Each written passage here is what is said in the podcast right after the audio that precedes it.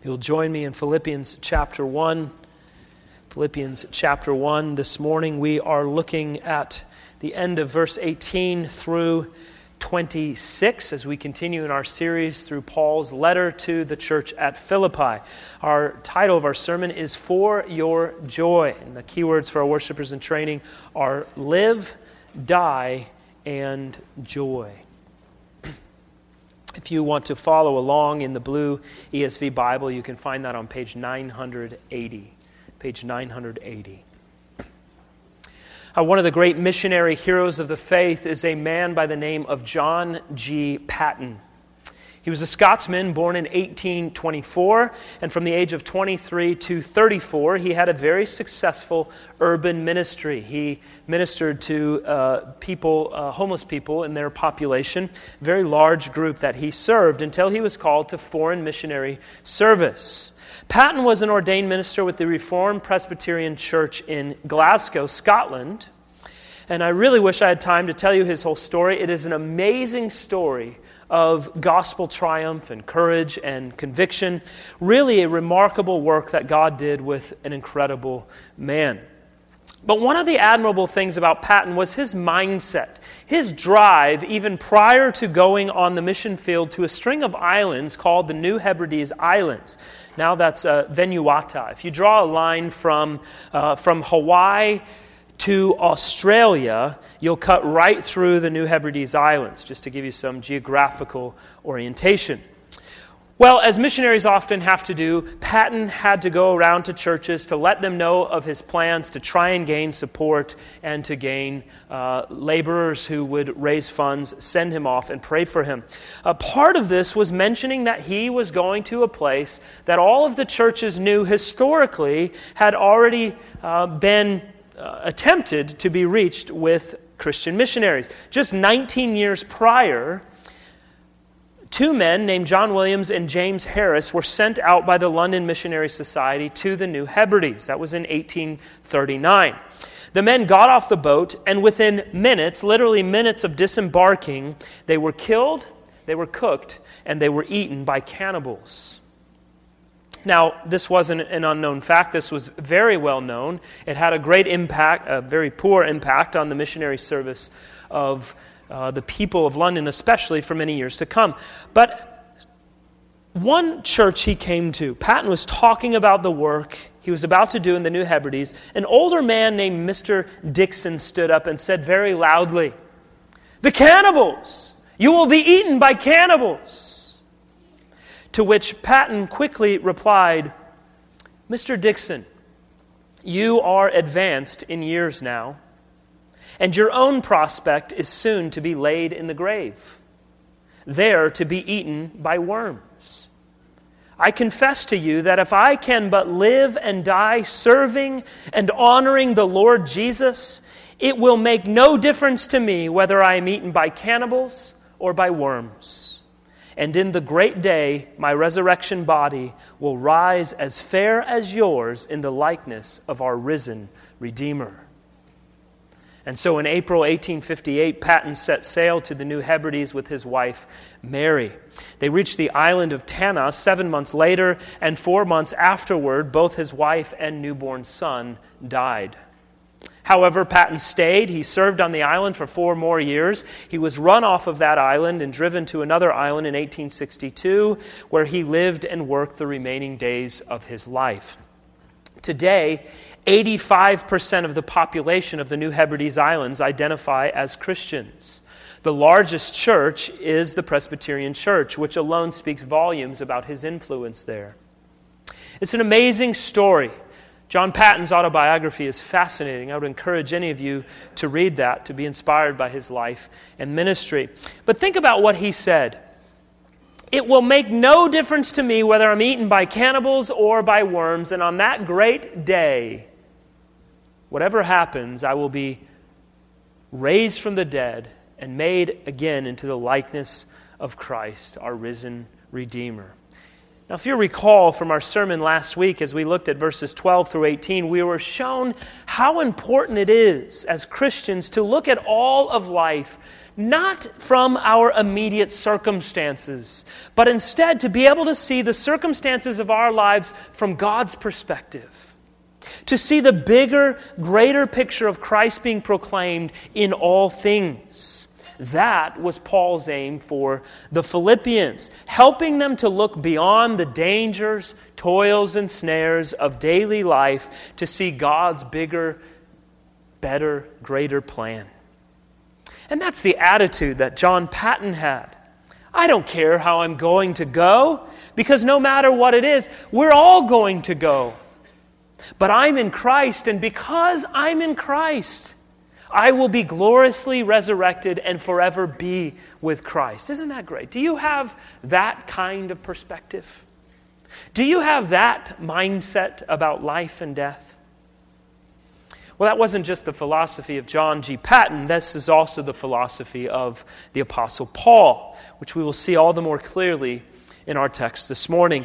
As we press on in our series through Paul's letter to Philippi, the, we, we see Paul's great aim, his great passion in life, and what that means about how he lives his life from day to day. So come along with me now and consider what God has for us in our text as we begin in that short uh, second part of verse 18 in chapter 1 and work through verse 26. yes, and I will rejoice.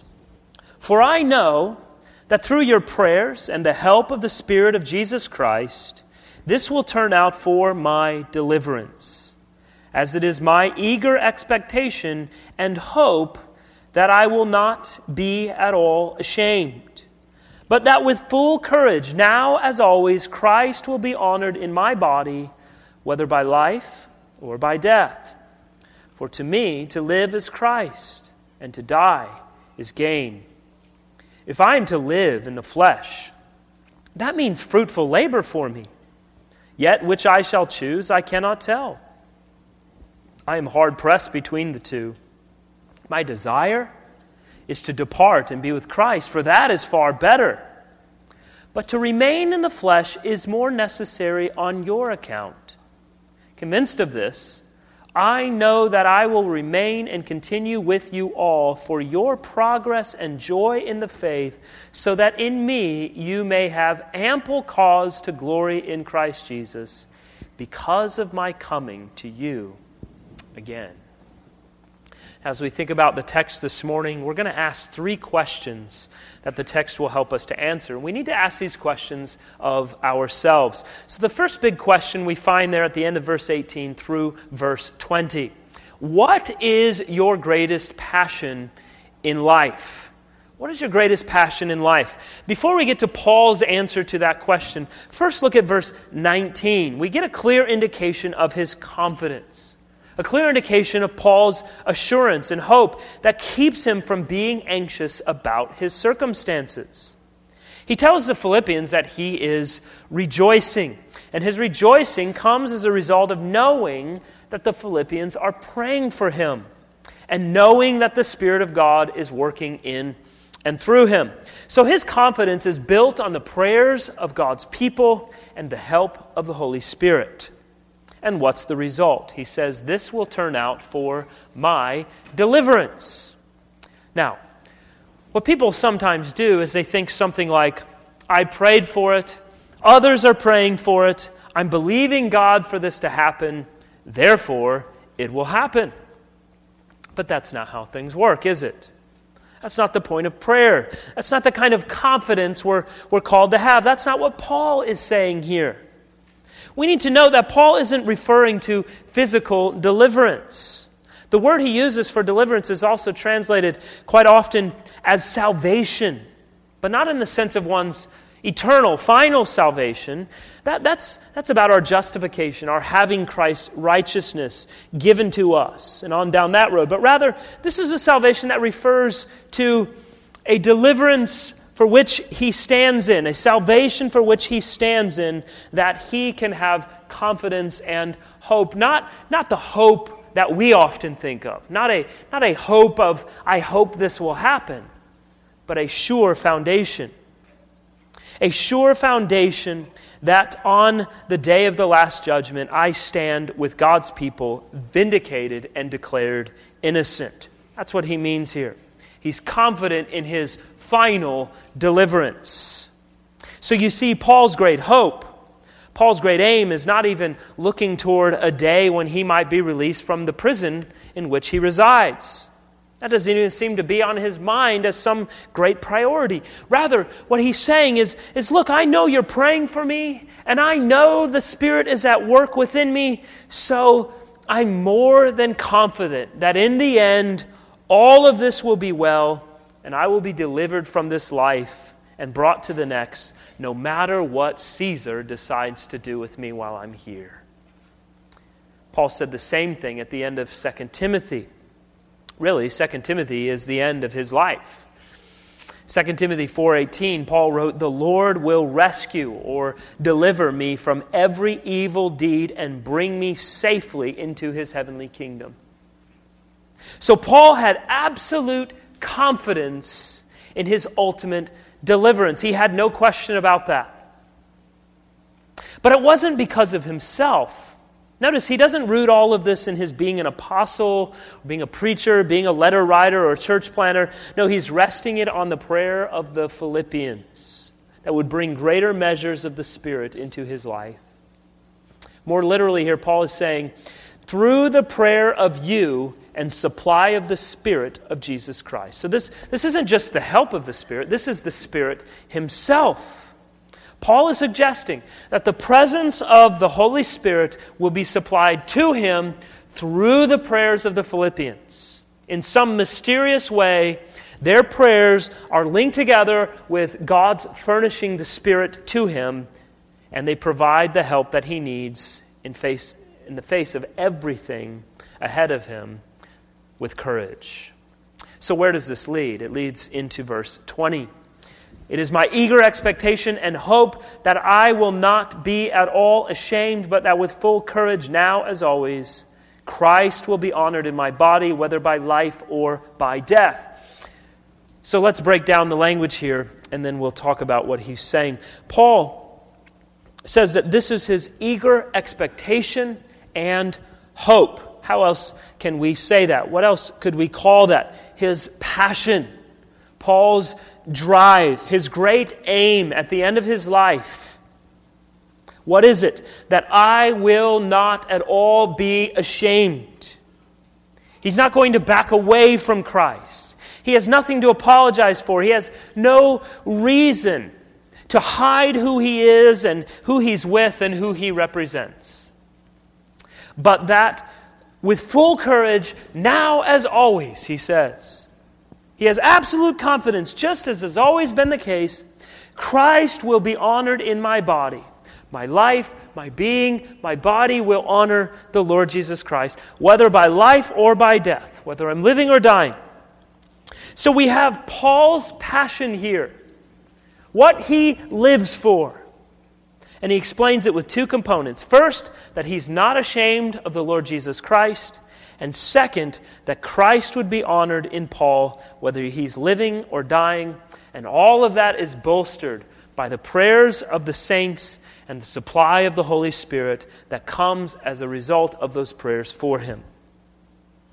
So, what can we hear Paul saying here? That his great passion in life is found in everything that he does in his body that makes Christ look as great and glorious as he is. So we have to ask the question of ourselves what is our great passion? It's very obvious what Paul's is. It's quite obvious looking at his life and all that he does that his passion isn't just something he talks about, it is something that is worked out day by day. What about us? Now, to be passionate about the Lord Jesus Christ doesn't mean that we sell our possessions and quit our jobs and go onto the mission field and give up our hobbies so we can spend all of our time doing stuff at church. No, I believe the Bible gives us ample evidence that Christian lives, Christian people are called to live normal, peaceful, quiet lives in this world as productive citizens doing normal things that we do in this world. That's not the point here. In fact, I actually believe to live a life with Christ as your greatest treasure, with Christ as your great passion in life in this world, working a regular job, engaging in your favorite hobbies, raising your kids, paying your mortgage, fixing your car mowing your lawn, all of that is really difficult to do at times in Christ. When we're living life as Christians, there's a sense of our need to keep our head in the game no matter what we're doing. When we're making decisions at work, it's remembering that we need to make those decisions as Christian people, not compromising ethical principles, even if our industry happens to overlook those certain things. When we're on the ball field with our kids, how do we respond to other parents or other teams or even the referees? They're people too. That matters. Or when someone hits our car on the road, when, when someone attacks us on the internet, when, when the neighbor's dog tears up our yard, how are we going to respond to those things? Those are especially the moments when we need to keep our hearts fixed on the fact that our great passion in life as Christians ought to be the Lord Jesus Christ. And our response to those situations says a lot about whether or not He really is our great passion. What does it look like to our neighbors when we respond to the difficulties of life? Paul says, whether by life or by death, Christ is honored in my body. And so we might say, whether I'm being wronged or cheated or fired or discriminated against or maligned, whatever's going on, I want to honor Christ in my body. I want to honor Christ with my life. It's not just for an apostle or a missionary or a pastor to say, it's for every Christian. Another way for us to think about this is to ask what we tend to focus our hearts and our minds on regularly. When all is quiet, when you're laying in bed at night and nothing else is vying for your attention, when you're standing in the shower, that's where we all do all of our great thinking in the shower. What are we most prone to think about? You know, that says a lot about the things that are trying to compete to be the greatest treasures of our lives. That's not to say that we don't love Christ. That's not to say that we need to check our salvation. It's just to say that we, we need our minds renewed daily. We need our hearts daily reoriented to keep us thinking toward Christ in such a way that, that all of those things that come to mind, all of the things that we are interested in and that we want to, to pay attention to, that all of them are run through first thinking about Christ and what Christ has done and how Christ responds to those circumstances. So let's all consider that question with Paul's example here. What is your greatest passion in life? And how do the circumstances of my life get interpreted as a result of that? How do I respond to the things that come into my life if Christ is my greatest treasure? That's our first question this morning. Second question, and this really gets at the heart of the passage today in verses 21 through 24. Do you long to be with Christ? Do you long to be with Christ? Verse 21 has long been one of my favorite verses in all of Scripture. And I love what Paul does here when we look at those, the, these four verses together. Two main things. They're both outlined in verse 21 and worked out in verses 22 through 24.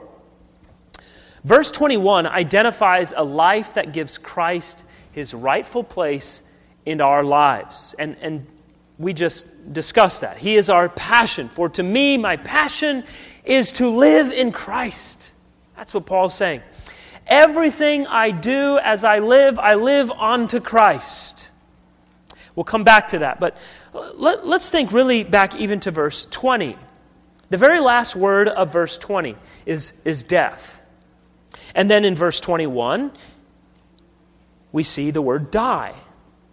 So, if we take life out of this equation for a second, here's what Paul says It is my great passion that Christ will be exalted in my body by death For to me, to die is gain. Wow, really?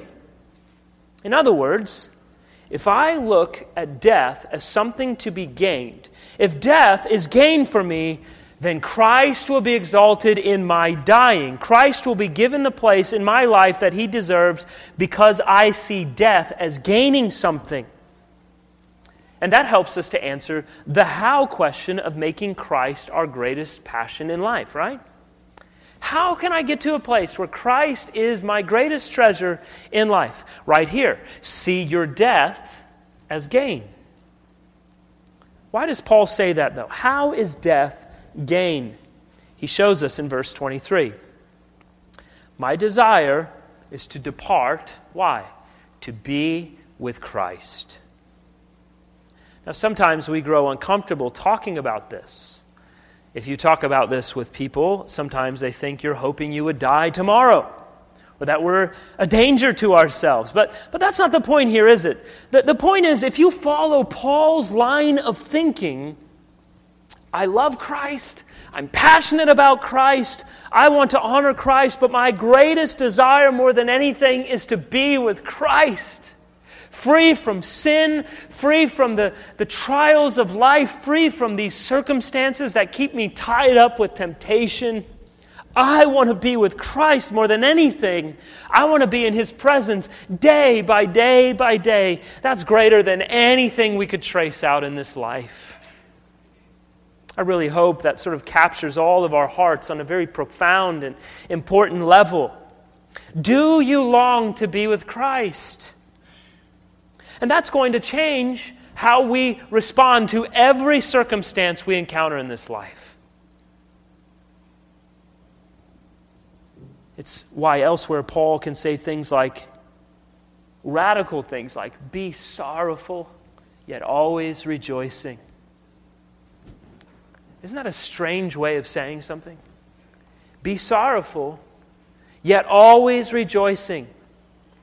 Which means if I go to the doctor tomorrow and he tells me I have six months to live, I'm going to have a lot of questions. I'm going to have a lot of things to work through. I'm going to be sad about that. No doubt about it. We can't deny the fact that death is not our friend, but our enemy.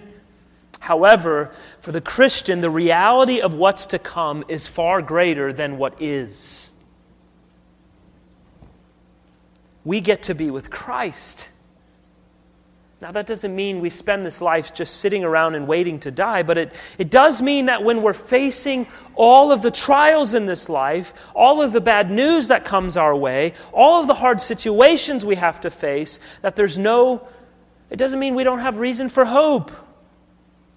No, we need to have the attitude of John Paton. Well, we're all going to die one day, so you may be eaten by worms, I may be eaten by cannibals, but at the end of it all, if we're both in Christ, we're going to be gloriously resurrected and restored, and we get to be with Christ forever and ever. Let's rejoice in that. Let's look forward to that. The worst they can do to us is kill us, and then we are with Christ. But that's not all that Paul says, is it? We still have to live. And Paul addresses that. Again, think about verse 20 again, my great passion is that Christ will be honored in my body by life. And verse 21, for to me to live is Christ. Verse 22, if I am to live in the flesh, that means fruitful labor for me. And then verse 24, and this is necessary on your account. So, Paul is saying here, honoring Christ with my body while I'm on this earth means engaging in fruitful labor for the sake of the kingdom. And this is necessary for your good, Philippians, for your good, Christians, for your benefit, that I would serve you and work for you. So, I'm going to take all the time I have in this life to spend myself in pursuit of doing everything I can for the sake of those I've been called to love and to serve. So you see, there's, there's some parallel tracks running here. And you even see Paul's honest struggle in verse 23. He says, I'm, I'm hard pressed between the two. My desire is to depart and be with Christ. That is far better than living life as it is right now. He wants to be with Christ. But his time on earth is not over. He has work to do. And so long as the Lord keeps him here, he's going to do that work.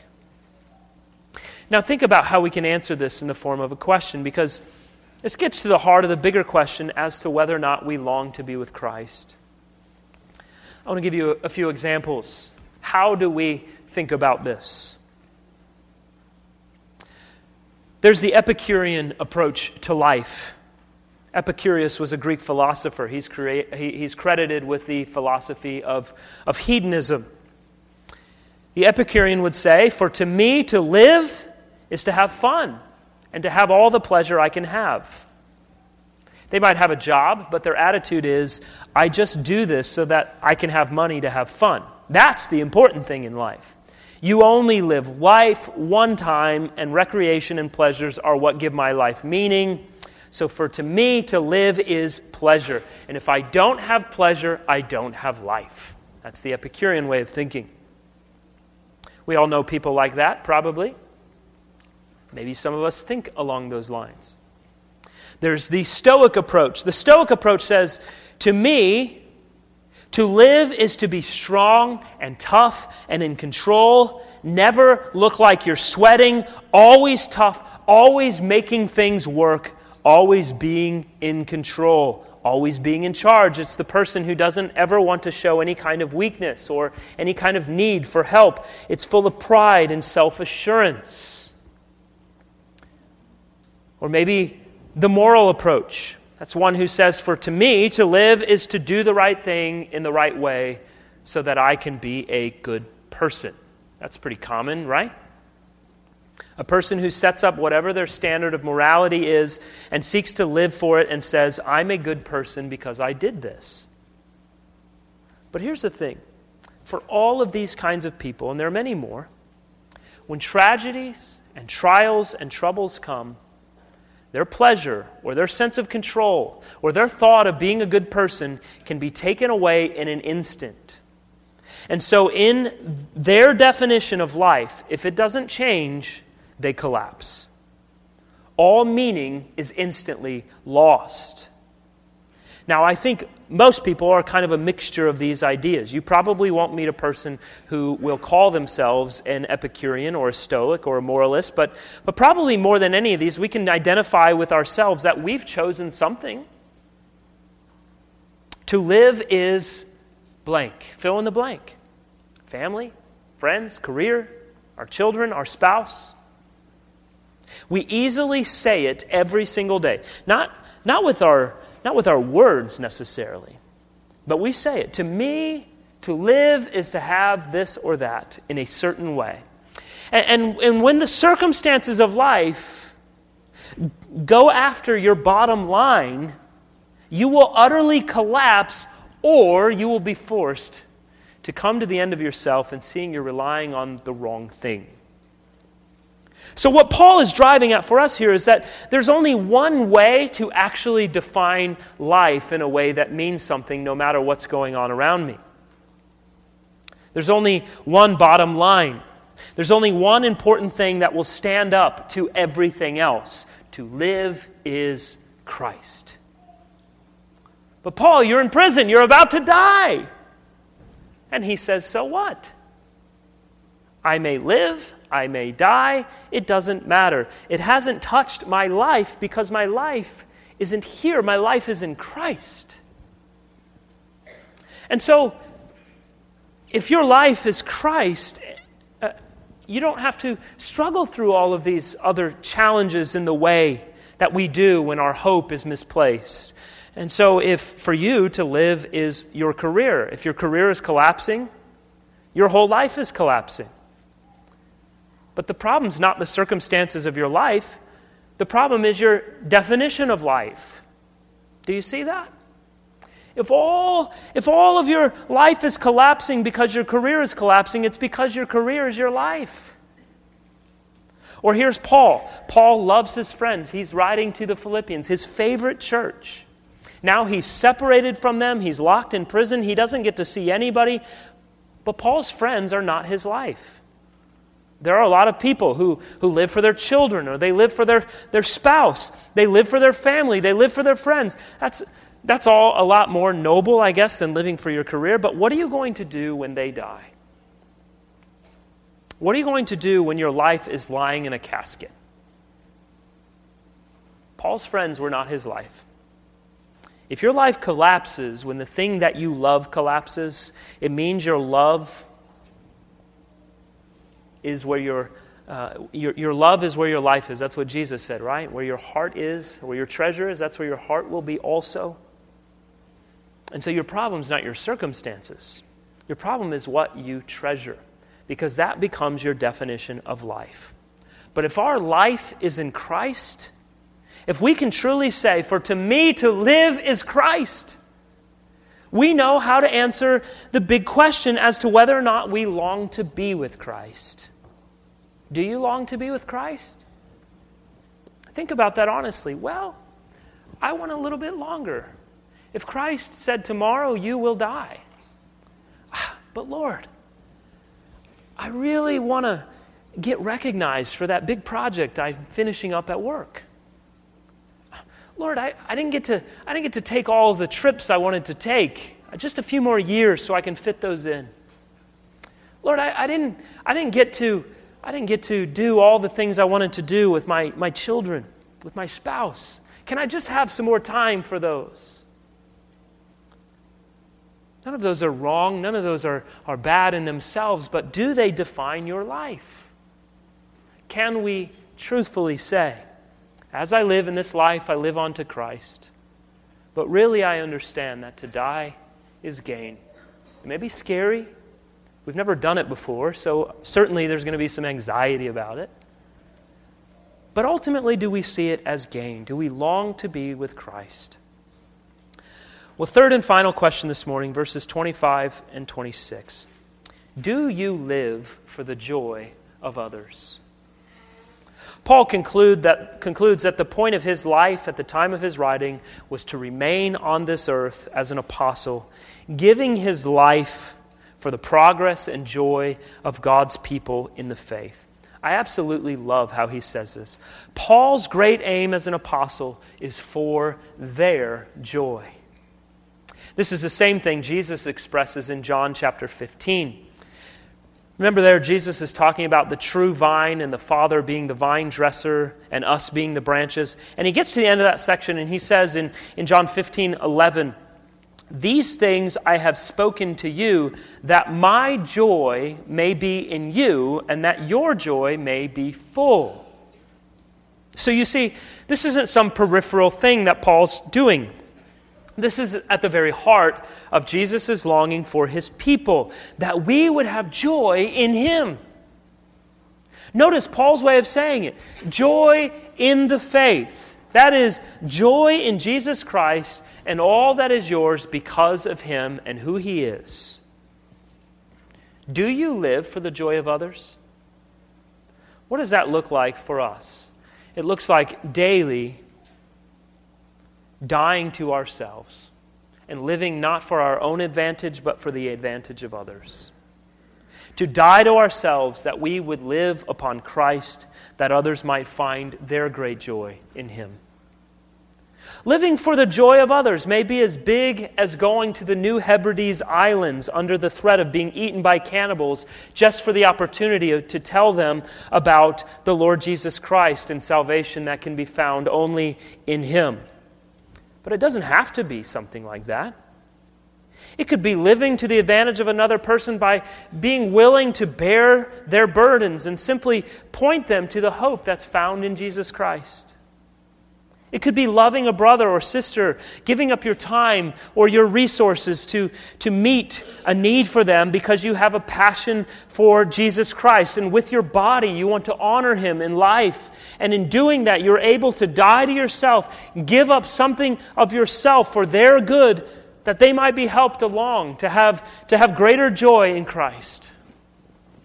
It could be simple, as simple as serving a brother or sister I remember a time I was in training in the Army. One night we'd finished a 10 day training exercise. We were all very cold and wet and tired, and I, I put out my sleeping bag to lay it out to get a few hours of sleep, and I discovered it was covered in ants crawling inside and out.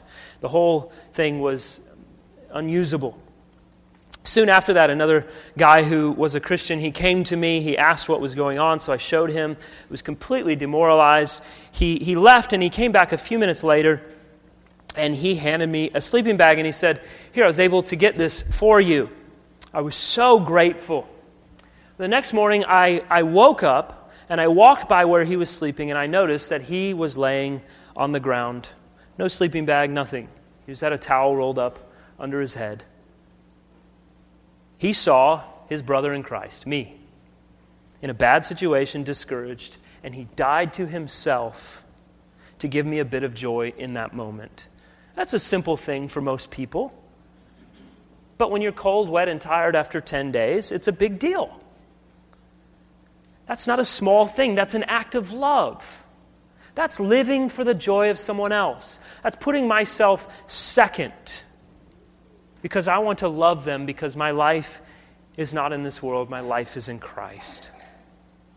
You see, living for the joy of others may be taking, uh, taking on the important task of talking to someone that doesn't know Christ about the gospel. If I really love my family and my friends and my neighbors, I'm going to find a way to use the gifts that God has given to me to point them to the cross of Jesus Christ. Friends, some of you here today, the greatest thing I can do for your joy is to call you to look to Jesus Christ. God's call on every man, woman, and child on the face of this planet is to live a perfect life according to His law. But you will admit readily that there's a problem with that. You will say, as everyone says, nobody's perfect. You're right, nobody's perfect. But that's God's standard. And so we're all in trouble. We need perfection. But thanks be to God that perfection is found in the Lord Jesus Christ, who lived a law fulfilling life that we could not live, who died a sinner's death that every one of us deserves to die, who was buried in the ground and raised from the dead by the power of God, that we too might find all of our life in Jesus Christ. And so God calls on us to place our faith, our hope, our trust in the Lord Jesus that we might live. The penalty of sin is death, but in Christ we find life. And in Christ we can say, For to me to live is Christ, and to die is gain because I get to be with Him forever and ever. I get to commune with Him unhindered forever and ever. Will you look to Christ that you might live?